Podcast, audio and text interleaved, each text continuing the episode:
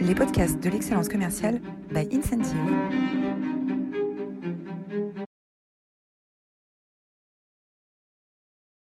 Ah. ah je ne sais pas ce qui s'est passé. Euh, ils comprennent, ils ont la vision, ils ont la vision, très vite. Ils, voient la difficulté du sujet, mais ils ont la vision. Parallèlement à ça, vous avez aussi en, dans le bottom de l'entreprise plein de gens qui ont envie de faire bouger les choses, et on parlait en particulier des jeunes collaborateurs. Et les difficultés qu'on le rencontre le plus souvent, c'est le entre-deux, c'est-à-dire les comités directeurs. Moi, je cite, enfin, il y a un grand président d'une grande marque de, de LVMH qui un jour m'a dit Sylvie, il faut absolument que tu viennes avec moi pour convaincre mon comité directeur. Il était le président j'ai vu, mais de mes yeux vus, des présidents en réunion où il n'y avait que le comité directeur dire oui, mais bien sûr, c'est ça qu'il faut, on va avancer comme ci, comme ça. Et directeur financier, on n'a pas les moyens, directeur RH, euh, on n'a pas les ressources, etc. etc. C'est du vécu. Je vais donc vous donner un autre exemple. Euh, toujours ce, même président voulait créer un, nouveau bâtiment, mais euh, extrêmement éco-conçu et je ne vous parle pas d'hier, hein, c'était déjà il y, a, il y, a, quelques années. Donc, il donne, son, il donne ça à son, euh, à son N-1 en lui disant, voilà, euh, je veux le bâtiment, vous, vous, sortez de l'habituel, vous, vous, allez, vous explorez toutes les pistes possibles, transmis au N-2, ensuite transmis à une jeune femme totalement passionnée d'un sujet dans l'équipe du N-2, membre de cette fameuse commission environnement de, LVMH. Alors là, vous pensez extatique, euh, projet de ma vie, etc. Donc, elle creuse tout. Elle fait une des propositions absolument détonnantes et elle présente ça euh, à son boss. Oh là là, mais ça c'est trop cher. Non, mais ça, ça va. Non, ça c'est pas différent. Et il raye deux, trois lignes. Même chose à N-1 et on re, deux, trois lignes. Puis présentation au président le N-1, le N-2 et la jeune femme présente.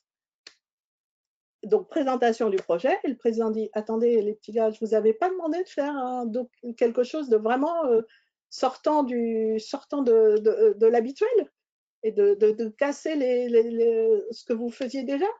Alors là, grand sourire de la jeune femme, et dit Ben voilà, monsieur le président. Et ça, c'est du vécu, hein, c'est du vécu. Et donc, là où j'ai vu vraiment les choses se faire le mieux, c'est un président qui ose prendre des risques. J'ai vu un, président oser dire non à son service marketing, trouvant qu'il n'allait pas assez loin. Même chose, hein, c'était un peu la même idée, mais sur un produit. Donc, c'est des présidents qui osent prendre des risques et sortir de la boîte, mais rassurés par une équipe en interne qui ne sont pas nécessairement les interlocuteurs euh, traditionnels, qui ont proposé des solutions dont on pense que ça va marcher. Il faut aussi avoir le droit à l'erreur. Ça, c'est aussi une grande force chez LVMH, c'est qu'on a le droit à l'erreur. Si vous tentez des choses, ben, il y a des fois ça marche, ça ne marche pas. Donc, un président ou une présidente qui a compris et qui a envie de bouger les choses, et une équipe qui propose des solutions euh, innovantes. Alors, évidemment, pas sortant du chapeau, hein, appuyé sur des données scientifiques, des outils, etc. etc. Et c'est comme ça que ça fonctionne. Pour suivre les progrès des, euh, différentes maisons, j'imagine qu'il y a des indicateurs euh, clés. Comment s'est passée la mise en place de ces indicateurs et à quel niveau est-ce qu'ils étaient suivis et quelle complexité, jusqu'à quelle profondeur on veut aller dans le suivi de ces indicateurs? Alors ça aussi, c'est une vieille histoire puisque euh, on a commencé à remonter des données 1997-98. Et à l'époque, c'était euh, des choses eau, air, énergie, euh, déchets sur un tableur Excel. Euh, et puis, bah, ce tableur Excel a grandi, s'est modifié, le groupe, a, bougé. Donc, on, a, été pendant très très longtemps avec cette solution-là. Et puis, il y a eu un moment où bah, c'était plus possible, hein, clairement. Et, donc là, on, fait, on, a fait le tour des outils qui étaient disponibles. Et euh, à l'époque, il n'y avait aucun outil disponible, étant donné la particularité d'LVMH, c'est-à-dire des activités extrêmement variées. Vous avez de la presse, vous avez euh, des yachts, vous avez de la mode, etc. Des activités très variées, des cultures extrêmement variées, une autonomie forte des marques, et puis des marques qui vont vouloir tout centraliser et qui renverront à la holding des données déjà totalement consolidées pour la marque et d'autres où quasiment c'est chaque magasin qui va, chaque site de fabrication qui va remonter. Donc, il fallait être répondre à. Donc, on a eu un, outil totalement dédié, créé pour ça, et qui a fonctionné jusqu'au moment où je suis partie. Je pense qu'il est en, cours d'évolution. Et on est parti de quoi D'une quinzaine d'indicateurs à plusieurs centaines, à plusieurs centaines à l'arrivée mais là aussi, hein, beaucoup de, là aussi, il faut faire beaucoup de formations, euh, beaucoup de compréhension des cultures différentes. Euh, un, même mot ne veut pas dire la même chose. Euh, si vous êtes aux États-Unis ou si vous êtes en France, les unités de mesure vont être différentes. Et donc, si vous n'avez pas fait beaucoup de formations là-dessus, bah, vous, vous, risquez d'avoir des erreurs. Euh, si, je, si, je, rebondis sur le sujet de la formation, euh, on avait créé, euh, il y a peut-être 7-8 ans maintenant, une académie de l'environnement en interne. Au, sein du groupe. au sein du groupe. Là, là encore, il y a des très belles formations qui sont en externe, mais si vous voulez être efficace, faut parler le vocabulaire de la marque, il faut connaître les enjeux de la marque, et donc c'est vraiment, je pense que c'est vraiment en interne qu'il faut que ça se fasse. Et donc, on avait trois types de formation. C'était euh, la formation, on va dire, euh, les grands enjeux, c'est tout ce qu'un collaborateur doit connaître, euh, doit connaître sur, le, sur ces enjeux-là. La chaîne de valeur, finalement. Oui, et puis c'est quoi le, enfin c'est quoi le changement climatique? Qu'est-ce que ça veut dire pour le groupe? Qu'est-ce que ça veut dire pour ma marque? Qu'est-ce qu'elle ma marque fait déjà? Qu'est-ce que je pourrais faire de plus? Le deuxième type de formation, c'est par métier. Euh, je suis acheteur, euh, logisticien, qu'est-ce que ça veut dire? Euh, comment, je, comment je change mon métier? Qu'est-ce que je rajoute dans mes outils pour prendre les décisions, etc. Et un troisième qui était tous ces gens qui venaient d'ailleurs et qui, au fur et à mesure du temps, sont devenus responsables environnement ou, développement durable, ben, il y a quand même des briques scientifiques de base à connaître. Et donc, ces briques-là, c'est comment on leur apprenait ces, briques-là. Et, si on parle de, de, métier, j'ai un exemple, je pense que euh, elle acceptera que je cite son nom, c'est Sandrine Sommer, qui est la directrice développement du RAM de Guerlain. Il y a 13-14 ans, alors elle venait, elle était ingénieure euh, euh, packaging, et il y a 13-14 ans, il y a son président qui lui dit, écoute, voilà, j'ai ce sujet-là, il faut que je fasse quelque chose, je te le donne. Pourquoi elle? Parce qu'elle connaissait très bien le, groupe, la culture, elle connaissait les différentes équipes. C'est très important d'avoir quelqu'un voilà, qui, est bien intégré. Et elle vient me voir, elle me dit voilà, on me donne cette mission-là, ok, euh, donc euh, bah, euh, on va travailler ensemble pour qu'on comprenne. Je fais ça pendant deux ans et dans deux ans, je retourne à un vrai métier. Et ben, je peux vous dire que 13 ou 14 ans après, il est hors de question qu'elle retourne à un vrai métier. Jolie, jolie anecdote. Euh, pour conclure, euh, parce qu'on arrive déjà au bout de cette, demi-heure, ça passe tellement vite, euh, est-ce que tu peux alors, nous donner une vision sur ce que tu fais aujourd'hui avec la Dame à licorne, avec tes clients, comment tu les aides concrètement, et puis peut-être nous donner une ou deux anecdotes de, tes, plus de tes, plus belles réussites, les plus belles réussites dont tu as été témoin et actrice? Euh, alors, ce que je fais aujourd'hui, en fait, ça va être extrêmement varié. Euh, il y, a, beaucoup ce que je disais tout à l'heure. C'est un, dirigeant ou une dirigeante un peu perdu, sachant qu'il faut qu'il fasse quelque chose.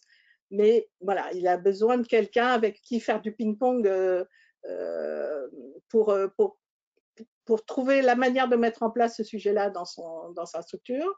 Il y a eu une directrice financière hein, qui s'est retrouvée face à un investisseur lui demandant euh, bah, qu'est-ce que vous faites en RSE Je fais quoi? Euh, Et donc là, c'est l'aider à cette réponse. Et là, ça a été absolument passionnant parce qu'elle a découvert, mais c'est vraiment le cas, et ça, ça arrive très souvent. C'est des structures d'une certaine taille. Hein. Elle a découvert tout ce qui se faisait en interne et les gens qui étaient en interne passionnés par le sujet et qui avaient des idées. Et donc, ça, ça a été passionnant. Après, il y a des gens qui sont plutôt sur la vision. Et voilà, face à tout ce qui est en train de se passer, je suis où dans 14 ans, dans 15 ans? Est-ce qu'il y a des. Voilà, il y a des produits que j'arriverai plus à les faire? Est-ce qu'il ne faut pas que je change mon business model? J'ai eu le plaisir deux fois déjà de, faire des, modifications de business model.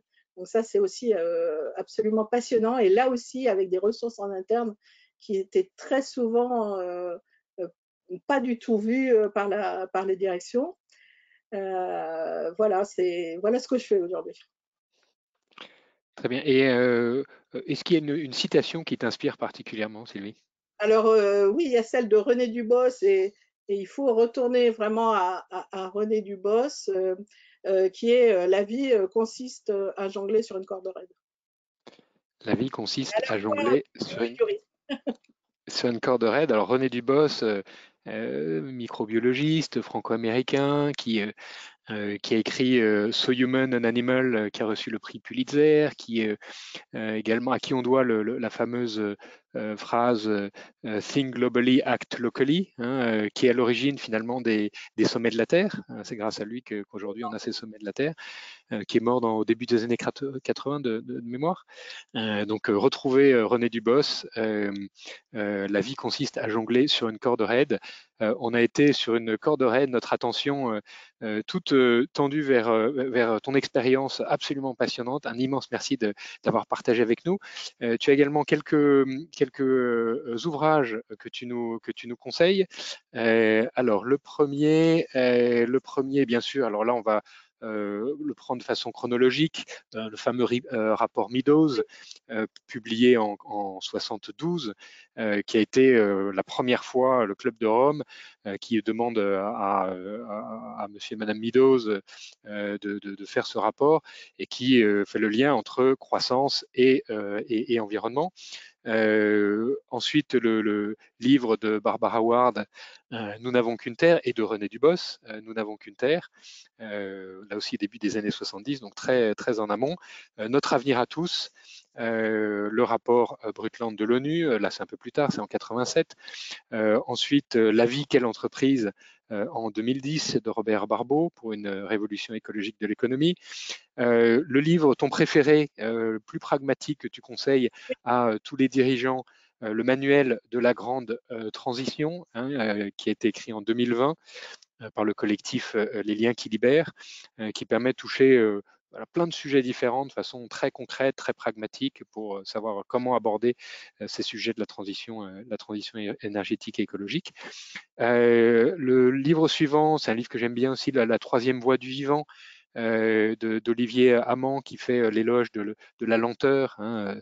C'est pas la lenteur de, de Kundera, mais c'est l'éloge de, la lenteur, de la redondance, euh, voilà, est-ce que euh, le problème, c'est si on se focalise sur euh, la productivité à, tout craint, finalement, on oublie qu'on travaille, qu'on doit travailler en écosystème et la nature a beaucoup à, nous apprendre sur la résilience des, systèmes.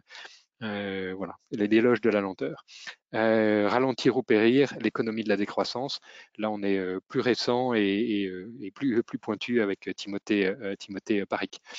Voilà, un, immense merci. Euh, si vous avez des questions, n'hésitez pas à euh, les poser à Sylvie directement sur l'interface de GoToWebinar. Et si Sylvie, tu as encore quelques questions, euh, quelques minutes avec nous, on sera ravis de, te garder. voilà. Alors, est-ce que...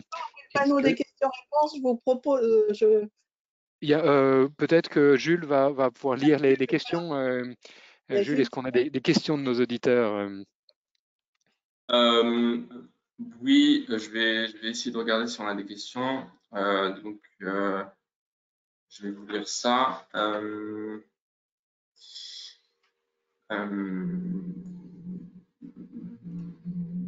Alors moi j'ai une question intense, comment est-ce que les entreprises, pour faire le lien avec notre masterclass de la semaine dernière avec Asael Adadé, comment de ton point de vue les entreprises doivent aborder la communication sur ces sujets de leur engagement euh, durable et comment est-ce qu'on on trouve le bon équilibre entre euh, authenticité hein, et, euh, besoin de, faire vivre une marque auprès de ses, clients, de toutes les parties prenantes?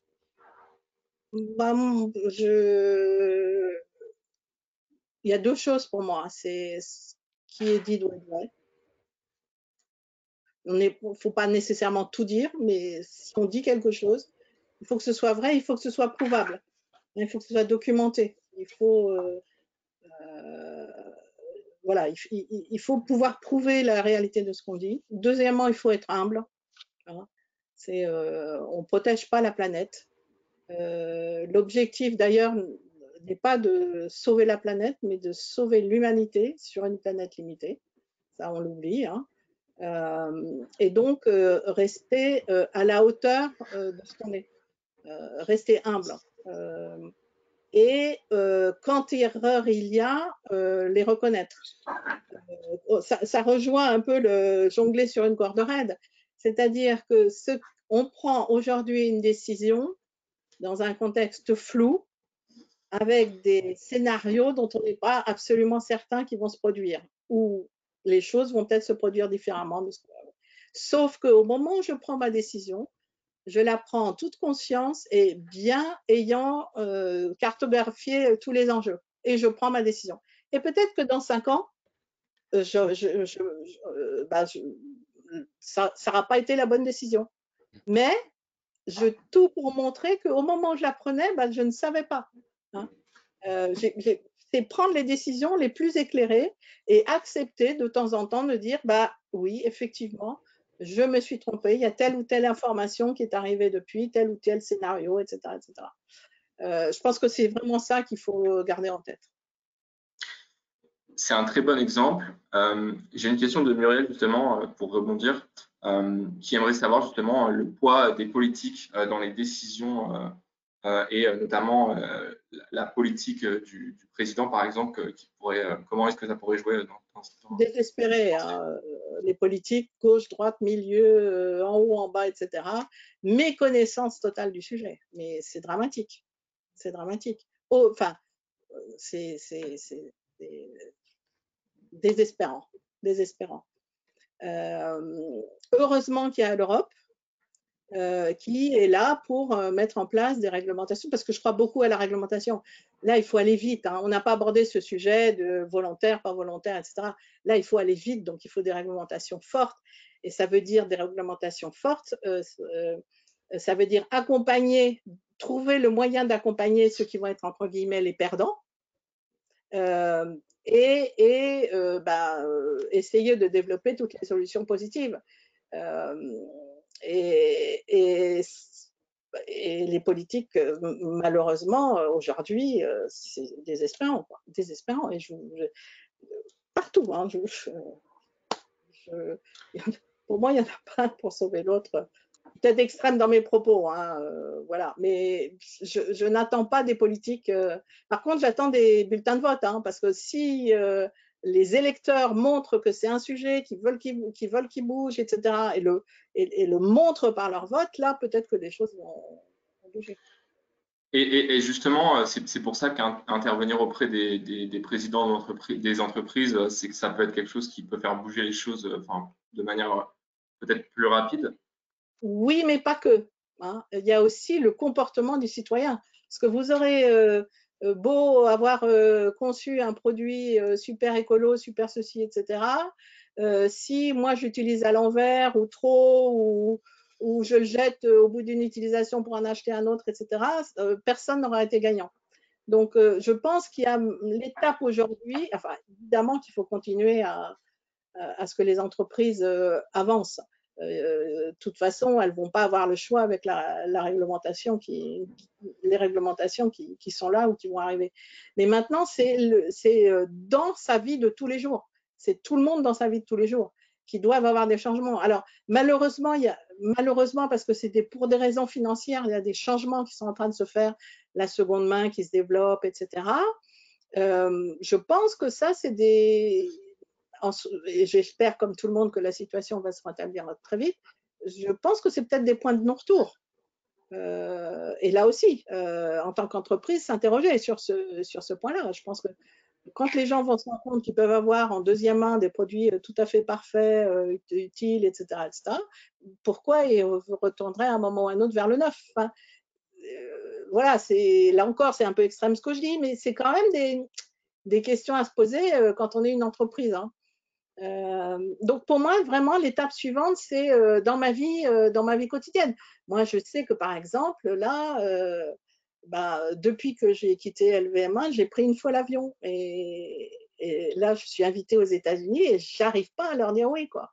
J'arrive pas à leur dire oui pour ces, ou alors je ou alors je vais faire différemment, c'est-à-dire que je vais partir un mois là-bas, voir tous les gens que je vais voir et puis j'ai vécu pendant quatre ou cinq ans quoi. Euh, c'est vraiment euh, parce que ça aussi c'est extrêmement important et je l'ai pas dit, c'est qu'il faut être cohérent entre ce qu'on dit et la manière dont on est. Je viens de recevoir, par exemple, récemment une entreprise qui se dit super développement durable, etc., etc., et qui m'envoie toute, euh, toute sa présentation, son deck, etc., conseil d'administration que des mecs. Blancs. Bah, stop. Stop. C'est pas possible. Moi, je ne vais pas travailler avec des gens comme ça. Ou alors, il faut qu'ils changent vite. Parce qu'ils n'ont pas compris ce qu'ils prônent. Ils n'ont pas compris ce qu'ils prônent. Je suis désolée, incentive, il y a des femmes? Ah, on, est, on est pour une boîte technologique, on est à peu près euh, équivalent, a à peu près 50% d'hommes, 50% de femmes, ce qui pour une boîte technologique est, euh, assez, euh, assez étonnant.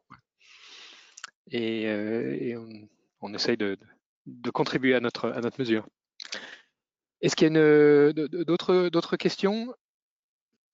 Jules? Bah, oui, je pense qu'on a fait, a fait un peu le tour. Euh, je pense que la dernière question, ce serait vraiment euh, euh, au niveau du lien entre bah, l'économie et le, développement durable. Quoi. On voit qu'on on part plus vers des, des, des, des sujets de, de décroissance. Et voilà, est-ce que vous pourriez nous en parler un petit peu? Alors, il y a des ressources limitées, des restaurants limités, et donc sur ces ressources-là, c'est la décroissance obligatoire. Enfin, je veux dire, on n'a pas de choix. Ça dépend de qu'est-ce qu'on veut faire décroître. Est-ce qu'on veut faire décroître le PIB Le développement durable, c'est quand même faire croître l'indice de développement humain. Le développement durable, c'est faire que l'intégralité des populations sur la planète soit dans des indices de développement humain élevés, correspondant à peu près à nôtre, et que dans chaque pays, euh, on soit à une planète ou moins. Les, gagnants étant le Qatar avec neuf planètes, nous on en est à peu près à trois.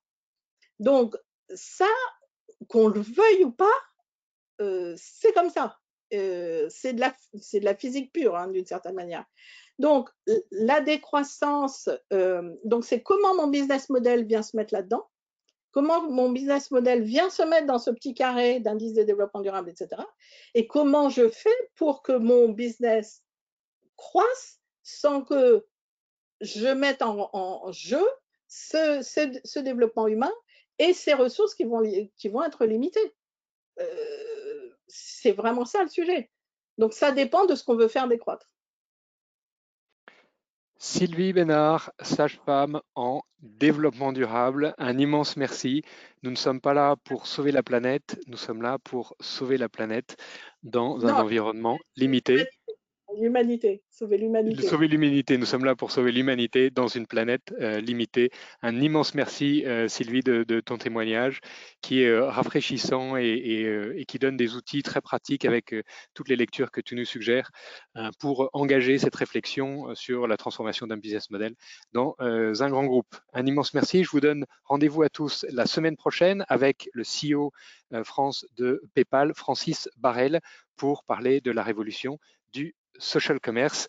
Merci à tous de votre fidélité et à très bientôt. Merci à toi et merci à toutes, euh, à toutes les équipes euh, avec qui euh, j'ai eu le plaisir de préparer cette intervention. Merci Sylvie.